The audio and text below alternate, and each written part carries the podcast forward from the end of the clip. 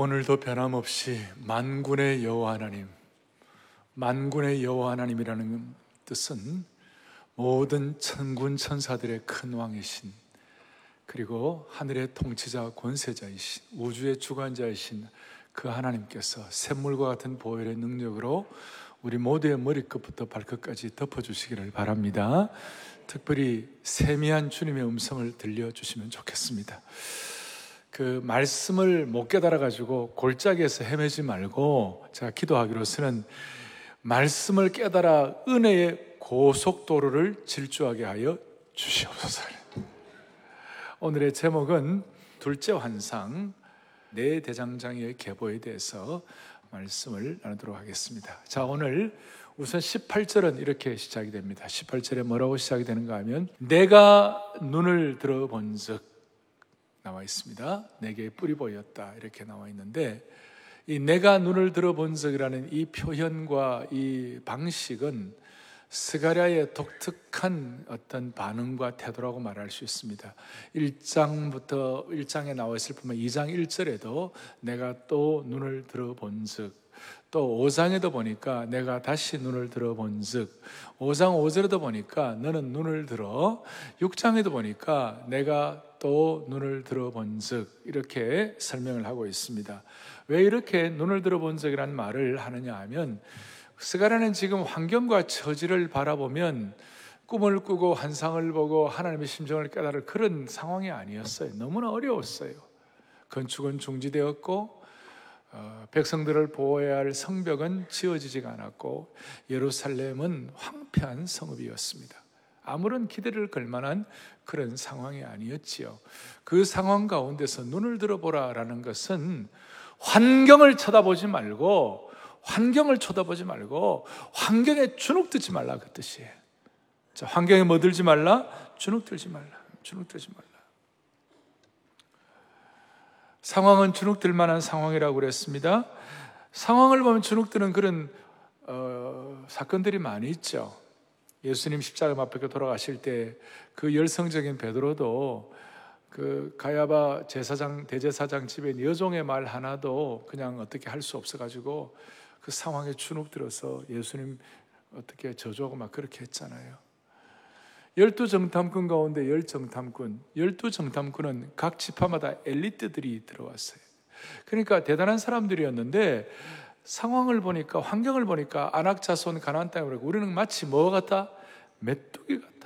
완전히 주눅드는 거예요. 집단적으로도 주눅들 수 있어요. 이스라엘 사람들이 골리앗과 싸울 때, 골리앗과 싸우니까 골리앗 앞에 주눅이 들어가지고 집단적으로 도망을 다 가버렸어요. 다 두려워서 다 도망가버렸어요. 안악자손을 보고 스스로 메뚜기라고 한 사람들, 다 환경에 주눅드는 것이. 우리도 마찬가지예요. 남편이 있는데 아내가 잘 나가는 친구 남편과 비교하면 남편도 좀 그래요. 아이들은 엄친 아이들과 함께 비교당하면 주눅들어요. 비교에 비교를 당하고 아무리 애를 써도 나아지지 않는 환경 앞에서 사람들이 주눅드는 거예요. 상위 2%는 그럼 주눅 안 드느냐? 상위 2%는 상위 1%에게 주눅 드는 것이. 상위 1%는 주눅 안 드느냐? 상위 0.1%에게 주눅 드는 것이. 우리 사람은 다 이렇게 환경에 주눅 들게 돼 있는 것이. 환경에 주눅 들지 말고 환상을 바라보라, 이것이. 환상을 바라보라. 오늘날 기독교인들은 세상의 반기독교적인 문화와 위협을 만날 때 주눅들 수 있어요. 코로나 바이러스 사태가 지금 수많은 사람들, 교회 사회에 큰 지장을 주니까 많은 교회들이 주눅이 들고 있는 거예요. 그런데 기독교인들은 태생적으로, 영적인 본능적으로 우리 기독교는 주눅들지 않는 DNA가 우리에게 있는 것이에요. 주눅들지 않는 영적 유전자가 우리에게 있는 것이에요. 사도행전 5장에 보면 주눅들만한 환경에서 예수 믿는 제자들을 완전히 그냥 막 때리고 옥에다 잡아넣고 채찍질하고 난리도 그런 난리가 없어요. 그러니까 웬만하면 주눅들어갖고 이제는 뭐 그냥 완전히 엎어져야 되는데, 제자들이 어떻게 했어요? 사도행전 5장 29절 보니까 시작, 베드로와 사도들이 대답하여 이르되 뭐예요? 사람보다 하나님께 순종하는 것이 마땅하니라. 사람들의 환경에 주눅들기보다도 주눅들지 않고 하나님을 바라는 것이 마땅하니라 그랬어요. 그래서 첫 번째는 환경에 주눅들지 말라, 눈을 들어서. 두 번째로는 18절에 뭐라고 나와 있습니까? 이렇게 나와 있죠. 내가 눈을 들어본 즉 뭘 봤어요? 내게 뿔이 보였다. 내게 뿔이란 것, 뿔이란 것은 동물의 뿔은 하나의 서열을 관장할 정도로 하여튼 권력의 상징이라고 말할 수 있어요. 뿔은 권력의 상징이에요. 그리고 네 개의 뿔이란 것은 동서남북에 있는 모든 뿔들이에요. 그리고 조금 더 깊이 들어가면 이스라엘을 괴롭히고 방해하는 모든 대적들이라고 말할 수 있어요. 그게 네 개의 뿔이에요.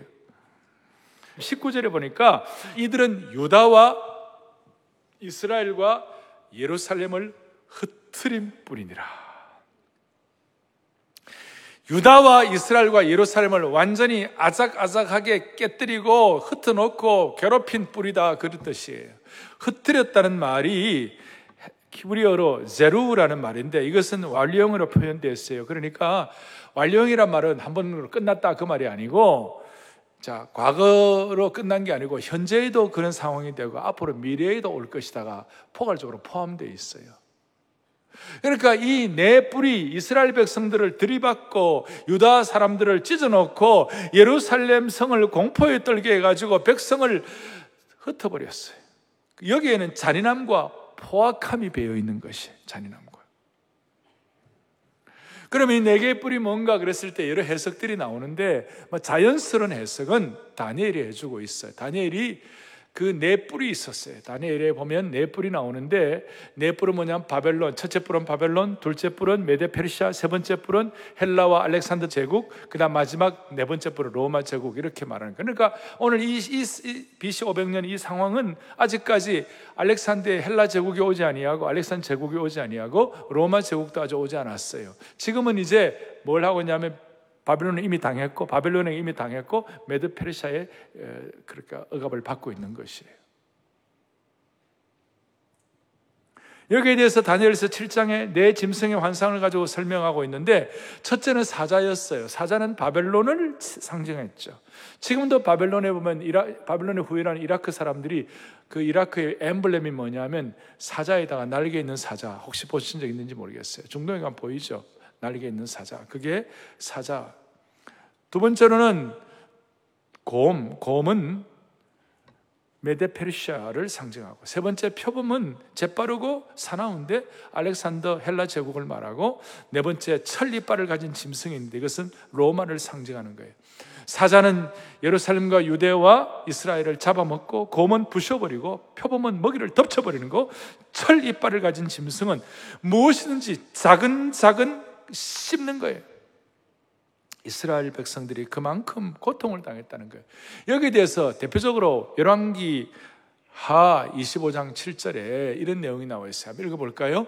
그들이 시드기야의 아들들을 그의 눈앞에서 죽이고 시드기야의 두 눈을 빼고 노사슬로 그를 결박하여 바벨론으로 끌고 갔더라. 저는 어릴 때 이 말씀을 읽으면서 몸소리가 쳐졌어요. 하나님의 백성들이 어떻게 이렇게 치욕과 수치와 모욕을 당할 수가 있는가? 아들을 왕 앞에서 그 아들을 왕자들을 죽여버리고, 그 다음 두 눈을 빼버리고, 그 다음에 노사슬로 그를 결박하는데, 옛날에 보면요, 이게 손목을 뚫어가지고 했잖아. 나중에 중간기를 아신 분이 있는지 모르겠는데, 안티오커스 아피파네스라고 해가지고 헬라의 군주가 예루살렘 성전 지어놓은 수르바벨 성전에 들어와가지고 거기에다가 돼지의 피를 뿌려가지고 얼마나 성전을 못 오가고, 하여튼 이 네 시대 동안 유다와 이스라엘과 예루살렘은 잔인하게 약탈당하고, 잔인하게 파괴당하고, 잔인하게 깨어져 버렸어요. 오늘 이 내용이 우리와 무슨 상관이 있어요? 지금 한국의 70년의 분단 상황도 사실 따지고 보면 러시아와 중국의 잔인함의 이빨 속에서 깨어진 것이, 러시아와 중국의 뿔 속에서 우리가 얼마나 처참하게 당했는지 몰라요. 우리가 70년 동안 당한 억울한 고통은 말로 다 알 수 없어요. 우리 민족적으로 그렇지만 우리 개인도 마찬가지예요. 마귀는 지금도 우는 사자와 같이 삼킬 자를 찾고 있어요. 오늘 이 말씀을 듣는, 온라인으로 듣는 분도 있을 거고, 우리 지금 안아주신 분들에서 예배를 드리고 있는데, 오늘 이 자리에 드리시는 예배 드리는 여러분들 가운데 많은 사람들이 지난 한 주간도 우는 사자와 같이, 마귀가 우는 사자와 같이 우리를 찢어놓고 그냥 너덜너덜해져가지고 온 상처를 가지고 오늘 이 자리에 있는지도 모르겠고, 온라인으로는 그 자리에 있는지도 모르겠어요. 이런 상황에서 어떻게 해야 될까? What shall I do? 이스라엘 민족은 의문을 갖게 된 거예요. 그들이 바벨론 70년 포로 생활을 이제 극복하고 돌아왔어요. 돌아왔는데도 불구하고 성벽은 그대로 무너진 상태예요. 성벽은 뭐라고 그랬어요? 아까 안전을 보장하는 것이 없는 거예요. 매일매일 예배를 드려야 사는데 이스라엘 백성들은 예배 드릴 성전조차도 건축 중지가 되어 있는 것이에요. 소위 나라의 정체성도 다 사라지고 소셜 인프라도 없는 거예요.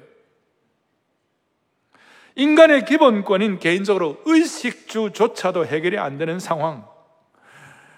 그래서 언제쯤이면 이 상황이 해결될 것인가? 언제쯤이면? 더더구나 앞에 11절에 보면, 지난주를 보면, 이방인들은, 이방 제국은 다 잘 나가는 것 같고 다 평안하다 변화 두드리고 있는 것이. 그럴 때에 오늘 지난주 15절과 16절을 말씀하시고, 15절 이방 그 하나님이 가만히 안 두시겠다, 진노하시겠다 하는 그 내용에 대한 그 분명한 증거를 오늘 두 번째 환상을 통하여 보여주시는 것이에요. 그리고 16절에 오면, 내가 그 가운데 건축되리니 예루살렘에 먹줄이 쳐지리라. 먹줄이 쳐진다는 걸 가지고 다음 주에 이제 2장 1절 13절까지 소위 측량줄에 대한 환상을 보여주시는 거예요. 그러니까 15절, 16절, 제2환상, 제3환상 이렇게 딱 아구가 맞아가지고 이렇게 되는 거예요. 그러니까 성경이 너무 좋아요. 그러니 여러분들 꼭 예습하고 미리 본문을 읽고 오시기를 바랍니다. 언제쯤이면 이 처참한, 이 찢어놓는 이런 그 권력의 뿔 앞에서 이걸 어떻게 할 것인가? 뿔은 힘과 권력의 상징인데, 그거에 대한 답이 뭐냐? 오늘 세 번째, 내 대장장이를 통하여 해결해 주시는 것이. 내 뿔에 관해서 1:1로 해가지고 내 대장장애를 통하여 징벌하시고 해결하신 하나님을 찬양합니다. 그게 20절과 21절에 나와요. 20절에 여호와께서 내 대장장애를 내 명을 내게 보이시기로, 21절에 내가 말하되 그들이 뭐 들어왔나이다. 저기 뭡니까 하니까 21절에 그 대장장애를 통하여 유다 땅과 예루살렘을 흩뜨린 그 못되이 군 모든 나라의 뿔들을 뭐하게 하다니? 떨어뜨려. 뿔들을 정리해버린다. 뿔들을 깨뜨리라. 할렐루야. 마치 이것은 아까 내 제국을, 내 신상에 나온 그 바벨론 제국의 신상이 있었잖아요. 그 신상을 손대지 아니한 돌이 와가지고 팍 깼잖아요. 손대지 아니한 돌은 예수님의 동정녀 탄생을 상징하는데, 예수 그리스도의 돌이 와가지고 탁 제국을 정리해버리는 것이. 할렐루야. 그러니까 그러면 여기서 무엇이 이 뿔들을 정리할 것인가? 내 대장장이가 정리한다는 거예요. 그리고 이 내 대장장이는 어떤 뜻인가? 이 대장장이라는 말이 좀 오늘 좀 독특한데 여러분들이 잘 확인을 해 주셔야 되는데, 아주 흥미로운 단어예요. 대장장이란 말은 장인이다, 혹은 기술자다, 혹은 숙련공이다, 그런 뜻이에요. 그리고 이 대장장이라는 단어에는 예를 들어서 이 대장장이들 그래갖고 히브리어 하라쉼 그러는데, 이 하라쉼은 때때로 나무를 솜씨 있게 다루는 목공일 수도 있고, 이사야에 나와 있어요. 또 돌을 잘 다듬는 석공이 될 수도 있고, 출애굽기와 사무엘에 나와 있어요.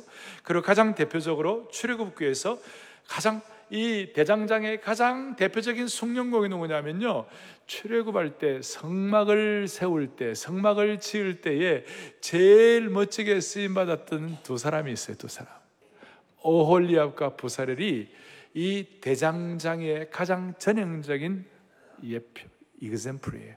전형적인 하나의 실제적인 예가 되는 사람이에요. 그러니까 내 대장장이 그러면 석공, 목공, 그 다음 기술자 뭐 이런 거 다 있지만, 사실은 어홀리압과 부사렐과 같이 자신을 연마하고 자신을 잘 칼 이렇게 한 사람들. 그러니까 이 권력, 내 뿔을 누가 무너뜨릴 것인가? 소박하지만 겸손하고 숙련된 내 대장장이를 통하여. 그리고 이 사람들은 통치자나 권력자나 무슨 대단한 학자나 서기관이 아니라 겸손하고 아주 소박하면서도 순전한 숙련된 사람들. 개혁왕 요시아 시대의 성전 수리를 맡았던 직공들처럼, 솔로몬 시대의 석수와 목수 같은 사람들, 대표적으로 조금 전에 말씀드렸던 오홀리압과 부살렐 같은 사람들. 그래서 저는 좀 약간 이 환상을 우리가 해석하고 준비하면서 좀 충격을 받을 만큼 새로운 관점을 갖게 됐어요. 그것이 뭐냐면 이 대단한 권력의 뿔을 어떻게 해결하느냐. 더 큰 권력으로 해결하는 것이 아니라 하나님께서 예비하신 소박하고 순전하고 겸손한 숙련된 대장장이를 통하여 내 뿔을 처리하시는 것이에요. 내 뿔을 처리하시는 것이에요. 예를 들어서 노아가 방주를 지을 때에 얼마나 참 사람들이 조롱을 많이 했습니까? 노아의 홍수 일어나기 전까지는 그 당시에는 비가 오지 않았어요. 비란 것이 없었어요. 그냥 아침에 있을 정도, 습기 정도 이런 걸 가지고 마무리했어요. 그리고 완벽한 온도, 완벽한 습도가 있었기 때문에 비가 올 필요가 없었어요. 그래서 사람들이 900살까지 살고 그 다음에 사람들의 모든 나무들도 공룡 이런 것들이 크고 모든 게 이렇게 돼 있어요. 포도알도 이따만하고 말이죠. 그런데 그런 상황에서 배를 짓고 있으니까 사람들이 얼마나 조롱했겠어요. 저게 무슨 별? 노아는 겸손하고 순전하고 소박하게, 히브리서 11장 7절 함께 봅니다. 믿음으로 노아는 아직 보이지 않는 일에 경고하심을 받아 경외함으로 방주를 준비했다. 경외함으로 하나님께 눈을 열어가지고 숙련공의 마음을 가지고 방주를 준비한 거예요. 그런데 하는데 얼마나 노아가 방주 짓는 데 대해서 사람들이 조롱을 많이 했을까요? 요새로 말하면 악성 댓글 수만 개를 받았을 거예요. 아마. 댓글로 그냥 엄청난 댓글로 노아를 디스했을 거예요. 웃은 사람 만들었을 거예요. 그렇지만 노아의 소박함과 순전함과 눈이 열린 그걸 가지고 방주를 만드는 거예요. 예수님 당신 자신도 소박한 목수였습니다. 순박한 숙련공이었습니다. 겉으로 볼 때는 초라했습니다.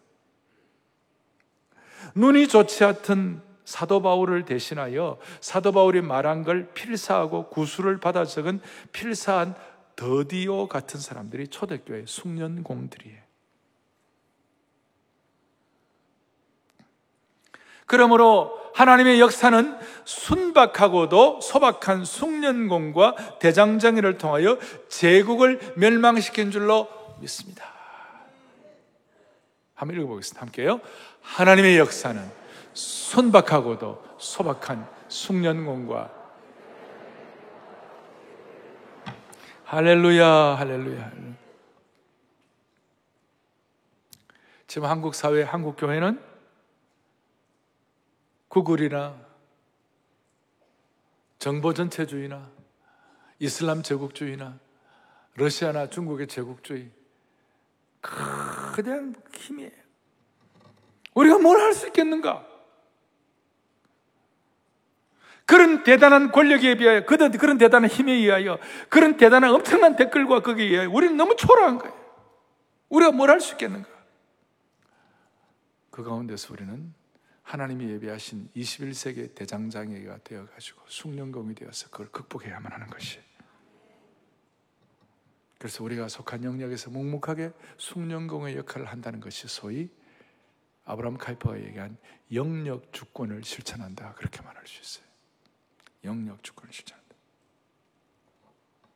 오늘 이 환상을 보고 우리 모두는 이 시대의 내 대장장이가 되어가지고 소박함과 복음의 순성을 가지고 이 시대를 변화시킬 수 있는 하나님의 신실한 종 되기를 바랍니다.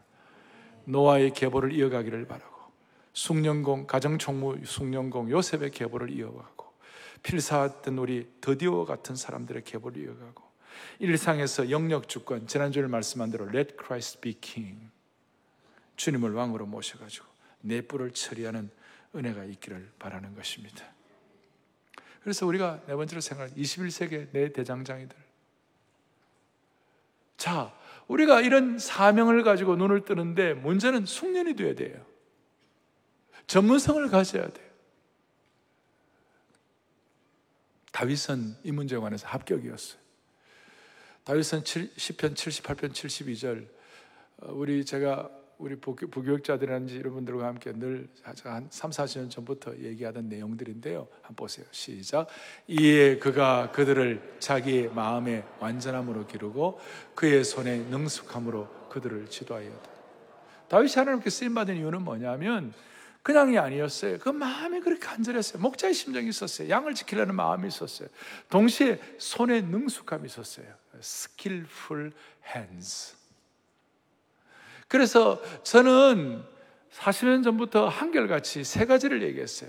Heart, Vision, Skill. 모든 하나님의 사람들은 하나님의 사람으로 다듬어져야 하는데 세 가지가 꼭 필요하다. Heart, 목자의 심정이 필요하고, Vision, 소위 사명이 필요하고, 세 번째는 Skill, 숙련됨이 필요하다. 숙련됨부터만 먼저 아무리 똑똑해도 또 하울트와 비전이 없으면 그건 또 안 되는 것이에요. 그래서 우리는 하나님 나라를 위하여 21세기의 대장장이가 되어가지고 우리 모두는 영적인 거룩한 숙련공들 되기를 바랍니다. 한번 생각을 해보시라고요. 신앙 인품은 좋고 신앙도 좋고 그랬는데 실력이 없고 숙련된 것이 없다면 무슨 일이 벌어질까요? 신앙 좋고 인품 좋은 것도 훌륭한 것이지만 이 숙련된 것이 없을 때는 아쉬운 일이 많아요. 예를 들어서 그리스도인 의사가 있다고 칩시다. 그리스도인 의사가 신앙 좋고 인품이 좋아가지고 아침마다 직원 조회하고 또 성경 말씀 읽고 또 우리 환자들을 기도도 해주고 그러는데 문제는 뭐냐? 그 병원에 가면 병이 안 나. 병도 안 났고 뭐 의료사고도 자꾸 나고 이러면 어떻게 되겠어요 이게? 물론 기도해 주시는 기도의 능력이 나타나기를 제가 믿지만, 제가 그리스도인 의사라고 말했지만 거기에는 그리스도인 교사, 그리스도인 약사, 그리스도인 무슨 미용사, 그리스도인 무슨 뭐 농부, 그리스도인 기업가, 그리스도인 판매원, 그리스도인 영업주인 다 포함될 수 있어요. 그리스도인 학생들. 신앙 좋고 인품은 좋은데 숙련됨이 따라하지 못하면 그게 문제가 예요. 예를 들어서 미용사들, 어떤 미용실에 가면 성경책 다 놓여있고, 기독서적도 놓여있고, 그리고 돼 있잖아요. 내 시작은 미약하였으나, 내 나중은 창대하리라. 그러고 막 다 써놨잖아요. 그런데 미용실에 가는데, 파마를 했는데, 머리가 폭탄이야, 폭탄. 왜냐면 이게 어떻게 되는 거야, 이게. 그러니까 이게, 숙련됨이 필요한 거예요. 하트와 비전과 함께 눈을 열어서 눈을 들어보는데 거기에 숙련됨이 필요한 거예요. 오늘 저와 여러분들에게 이런 숙련됨을 허락해 주시고 21세기의 올리압과 부사렐이 되기를 간절히 바랍니다. 잠언 22장 29절 뭐라고 되어 있습니까? 같이 보죠. 너가 자기의 일에 능숙한 사람을 보았느냐? 이러한 사람은 왕 앞에 설 것이요 천원자 앞에 서지 않으리라. 숙련된 사람은 왕 앞에 선다고 그랬어요. 존귀 된다고 그랬어요. 그 사람은 삶의 아주 높은 수준이 된다고 그랬어요. 그래서 저는 지금 이 코로나 바이러스 이 상태가 우리가 숙련됨을 연마할 수 있는 좋은 찬스라고 생각해요. 아주 좋은 찬스. 젊은이들 같은 경우 이런 경우에 언어, 랭귀지 하나라도 더 아셔야 돼요. 그리고 자기 몸을 추스려야 되는 것이 쉬운 일은 아니지만 숙련됨을 연마할 수 있는 계기가 되는 것이에요. 실력을 연마할 수 있는 좋은 계기가 될 수 있는 거예요. 그러면 은퇴하신 분들은 나는 이제 더 배울 것도 없고 나는 실력을 연마할 기회도 없네. 그렇게 말하지 마세요. 언어의 숙련공이 됐어요. 언어의 직공이 됐어요. 언어의 대장장이가 됐어요. 지금까지는 말도 그냥 함부로 하고 막 그랬다면 이제는 말을 덕스럽게 하고 은혜스럽게 하고 남을 격려하게 하고 기쁨을 주는 그런 언어의 대장장이가 되기를 바랍니다. 예. 그 말을 소금으로 골고루 뿌리듯이 좋은 이런 언어의 대장장이가 되십시오. 예. 막 그것도 안 되면 하다못해 표정의 대장장이가 되시기를 바랍니다. 얼굴 표정의 숙련공이 되세요. 옛날에는 인상을 팍팍 그리면서 그냥 이래가지고 그랬는데 이제는 밝고 환한 표정의 숙련공이 되어보세요. 목사님 마스크하고 있는데 뭐 해봐야 표현도 안 되는데, 여러분 그렇게 생각하지 말고 그냥 표현의 숙련공이에요. 저도 조금 더 밝고 환하게 설교하려고 마음먹고 있어요. 내가 어떨 때 너무 시리어스하게 진지하게 설교한다나? 당연히 세상이 하도 힘드니까 저도 진지하게 설교를 하긴 하지만, 그러다 가능하면 저도 밝고 환하게. 왜? 주여, 설교자로서 저도 표정과 언어와 이런 또박또박 여러분들에게 전달하는 숙련공이 되게 하여 주십시오. 요즘 제가 아주 그냥 고민하는 것이 한두 가지는, 그 중에 하나가 지금 저한테 SOS가 많이 와요. 목사님, 지금 국회에서 제2모 정당에서 포괄적 차별금지법이라는 걸 만들어가지고 이걸 국회에서 통과시키려고 합니다. 이 일을 어떻게 하면 좋으냐.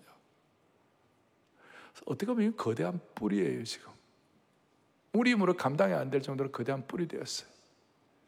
그리고 이런 사람들은요, 기가 막힌 게 하여튼 언어의 프레임을 갖고 간다는 선수들이에요.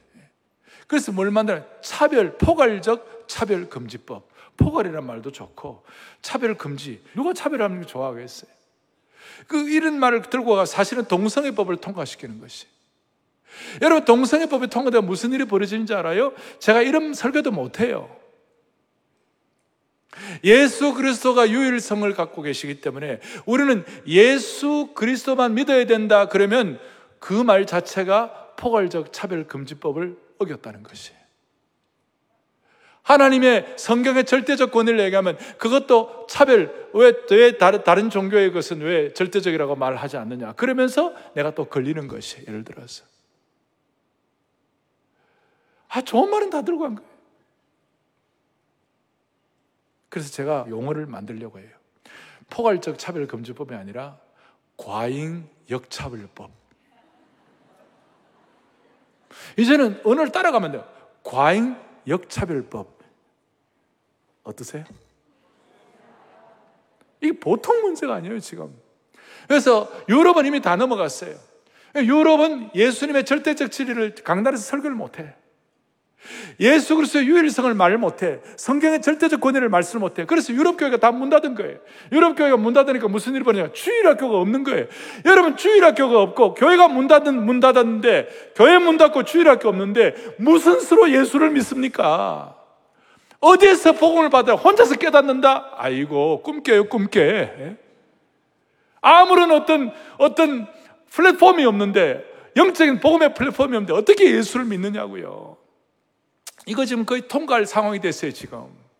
보통 뿌리 아니에요, 지금. 그래서 2009년도에 미국에도 척 콜슨이라는, 찰스 콜슨이라는 훌륭한 분이 계세요. 그분 중심으로 해가지고 맨하탄 선언이라고 했어요. 만약에 미국의 동성애법 통과시켜가지고 설교 함부로 못하게 하고 성경 못하게 하고 이러 다 못하게 한다면 우리는 시민 불복종을 할 것이다. 그래서 call to civil disobedience 그래가지고 잘못된 사회법에 대해서는 시민 불복종 운동을 벌일 것이다. 이것 때문에 만약에 감옥에 간다면 모든 목사들이 감옥 가자 그랬어요. 모든 목사들이 감옥 간다 그랬어요. 그래갖고 하는데 척콜슨이 그냥 죽어버렸어. 너무 마음이 아픈 거예요. 여러분, 척콜슨 아시죠? 찰스 콜슨, 러빙 가드 유명한 책. 닉슨의 보좌관으로 했다고 회심해가지고 감옥 사이 가면서 수많은 참 일들을 하신 분 아니에요? 자, 이런 얘기를 제가 하는 사상적 근간을 말씀드릴게요. 19세기부터 20세기 초반에 그 시대에 숙련된 하나님 나라의 대장장이로 쓰임받았을 분이 아브라함 카이퍼였어요. 제가 첫 시간부터 아브라함 카이퍼를 얘기했는데, 이 아브라함 카이퍼는 개인의 탁월함도 있었지만 그의 삶에서 만군의 여호와의 영역 주권을 인정함으로 20세기의 대장장이 역할을 했어요.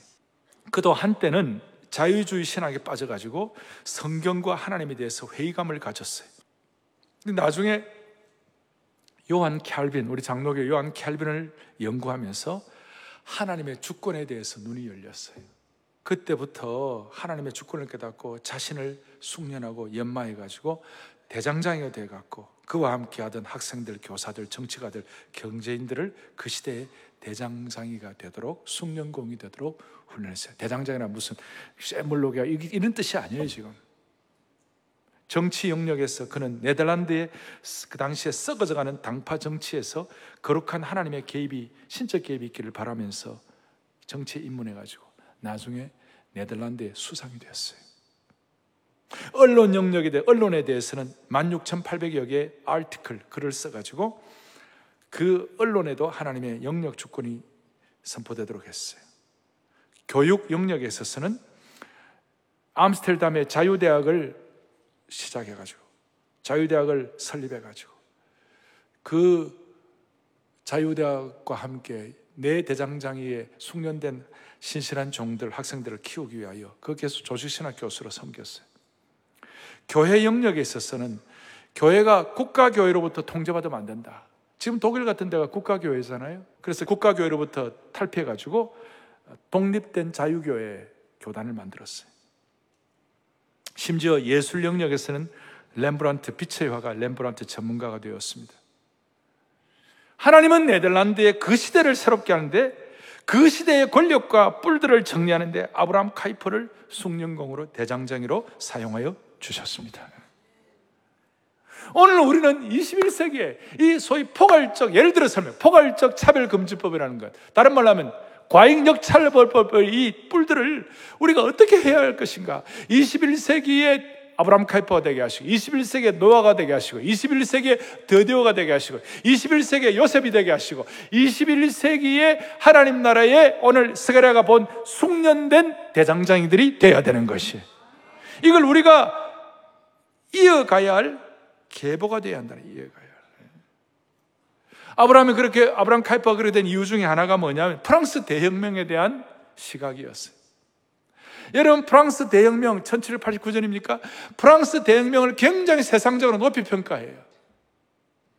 자유평등방에 자유평등방에 얼마나 좋은 거예요. 그런데 그걸로 포장된 철저한 인본주의였어요. 하나님 없는 사상, 하나님 부정하는 사상, 하나님 대적하는 사상이었어요. 그래가지고 거기에는 인민재판이 시작되고 사회 여론몰이에 해가지고 무슨 일이 벌어지는가, 무수한 사람들을 단두대에 기호댁에다가 날려가지고 프랑스 대혁명 때 피가 강처럼 흘렀어요. 영국은 그나마 신앙으로 명예혁명을 했지만 여하튼 간에 이게 너무너무 아니다. 이래서 아브라함 카이퍼는 프랑스 대혁명을 새롭게 해석을 하면서 프랑스 대혁명은 철저하게 인본주의, 자유평등박이라는 그 껍데기를 가지고 인간의 휴머니즘을 신으로 삼은 혁명이었다. 그런데 진짜 중요한 것은 내 삶의 모든 영역에 하나님이 주인 되셔야 한다. 지난번에 말씀한 대로 Let Christ be King이 되어야 한다. 그래갖고 프랑스 대혁명 정신에 반대하는 반혁명당을 만들었어요. 프랑스 대혁명 반대하는 반혁명당, 기독교 정당을 만들고 거기에 당수가 되었어요. 그래가지고 그 정치 영역을 내 대장장의 역할로 그 잘못된 정치 영역을 부서뜨리고 새롭게 한 것이었어요. 자, 지금 전 세계에 이 동성애법, 소위 포괄적 차별금지법이라는 껍데기를 써가지고 이런 뿔이 없어요. 유럽도 초토화된 거예요. 지금 미국도 지금 엉망이 되어가기 시작하고, 마지막 남은 보루가 대한민국 교회예요. 제가 여러분들에게 늘 말씀드려요. 우리는 러시아보다 땅 적어요. 우리는 중국보다 인구가 약해요. 일본보다 경제가 약해요. 그러나 딱 하나, 러시아, 중국, 일본보다 나은 게 있어요. 그게 뭔지 알아요? 한국 교회예요. 한국 교회가 더 나아요. 그러니까 이걸 악한 마귀는 교회를 무너뜨리려고 그렇게 잔악한 수법을 쓴 거예요. 오늘 여러분들이 이것이 어느 정도가 아니라 제대로 이해가 되시면 좋겠습니다. 지금 전 세계의 글로벌 사회를 이끄는 하나의 사상은요, 인본주의예요. 표면적으로 보면 하나님이 없다는 인본주의가 끌고 있어요. 미국의 아이비리그의 자유주의 교수들이 그렇고, 잘못된 인간이 하나님이라는 그런 교수들이 그렇고, 사람이 하늘이다라는 그런 거 다 엉터리예요. 중국의 공산주의가 사람을 한다 그러고 사람을 문화혁명 때 수천만 명을 죽였잖아요. 러시아가 그렇고 유럽의 사회주의도 신앙 있는 사회주의는 제가 인정할 수 있고 신앙 있는 사회주의에 대해서는 제가 마음을 열어요. 그렇지만 신앙 있는 사회주의를 하더라도 사회주의를 하니까 유럽이 교회가 망한 것이에요. 제가 유럽이 못 산다 그런 뜻이 아니에요. 지금 사회주의와 공산주의는 하나님이 없다는 전제에서 시작하는 인본주의가 되는 것이에요. 그러니까 우리는 지금 눈만 뜨면 이런 인본주의를 전제로 한 세상 뉴스와 인본주의를 전제로 한 상업적인 광고들, 인본주의를 전제로 한 유행하는 노래들, 인본주의를 전제로 하는 그런 가사들에 우리의 눈과 귀가 세뇌되고 있어요. 유발 하라리 같은 사람이 대단하다 하지만 그런 사람들이 우리를 세뇌시키고 있는 것이 어떻게 보면 이 시대의 네 개의 뿌리예요. 인본주의의 언론, 인본주의의 예술, 인본주의의 광고, 인본주의의 정치들, 이런 모든 것들은 하나님이 없다는 것이에요. 그리고 다음 세대도 하나님이 없다는 것을 토대로 한 게임들, 하나님이 없다고 하는 SNS에 빠져가지고 우리 아이들이 허우적거리고 헤매고 있는 거예요 지금.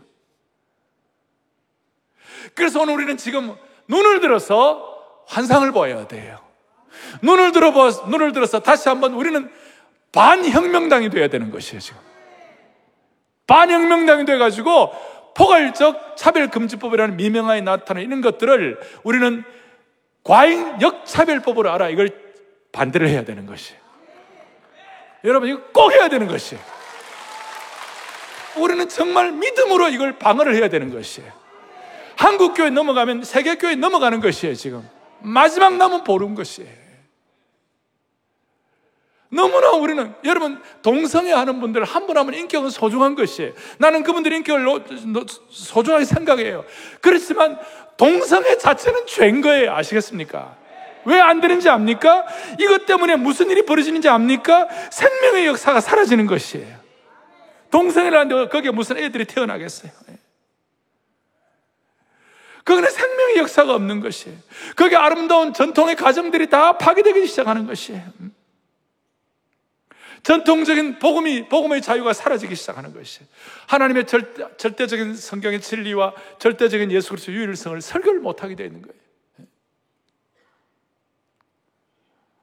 사랑하는 교우들이여, 우리는 좀 심각한 상태에 있는 거예요. 이 큰 뿔 앞에 우리가 어떻게 감당을 해야 할지, 우리의 마음의 소원을 가지고 진실됨을 가지고 소박하지만 우리가 아직까지 내놓을 것도 부족한 것이죠. 하나님, 내가 내 대장장의 역할을 하게 하여 주십시오. 21세기의 아브라함 카이퍼가 되게 하여 주십시오.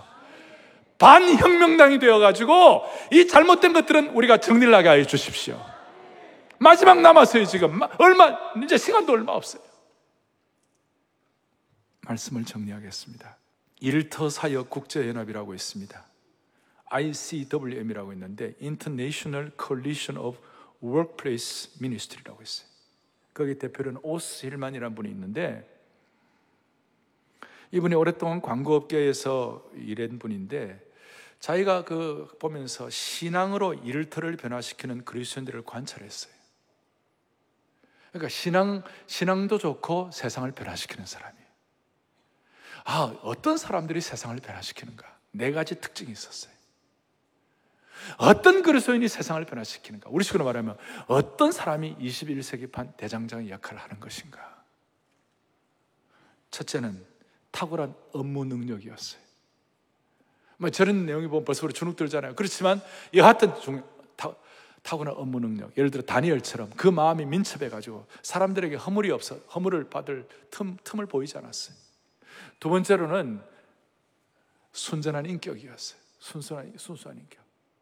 세 번째로는 세상의 기준을 뛰어넘는 사랑과 섬김이었어요. 네 번째로는 중요한데 하나님이 함께 하시는 표적이 있었어요. 사람들이 생각해, 당신은 뭔가 다르다.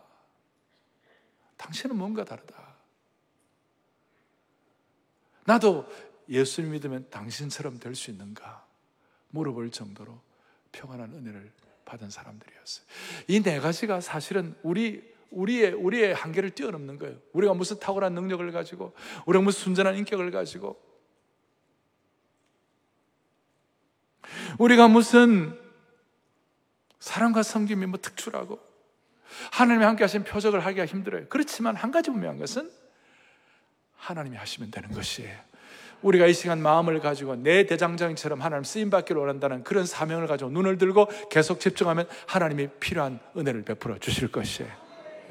따라서 오늘 이 방송을 듣는 모든 분들, 그리고 오늘 안아주신 본당에 계신 모든 분들, 특별히 사랑의 교회는 내 대장장이들의 21세기의 집합소가 되기를 바랍니다. 오늘 하나님은 부르고 계시는 것이에요. 지금 21세기에 포괄적 차별금지법이라든지, 아니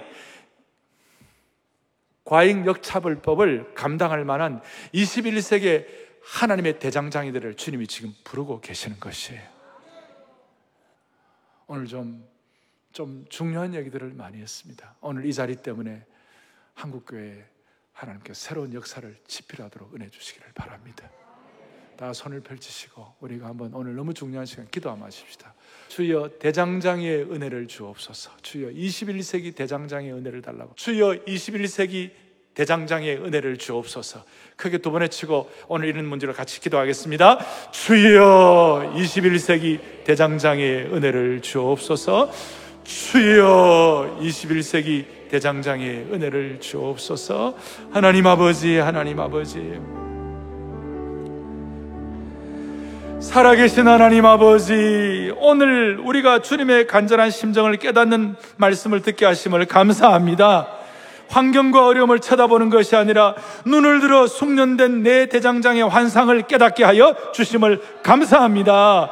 모두가 다 노아의 계보, 요셉의 계보, 부사렐과 올리압의 계보, 드디오의 계보를, 아니 아브라함 카이퍼의 계보를 이어가게 하여 주옵소서. 우리 주위의 사람들이 나도 예수 믿는 당신처럼 될 수 있냐 물어볼 정도로 탁월한 숙련공의 은혜도 허락하여 주옵소서. 우리 주 예수 그리스도를 받들어 간절히 기도 올리옵나이다. 아멘.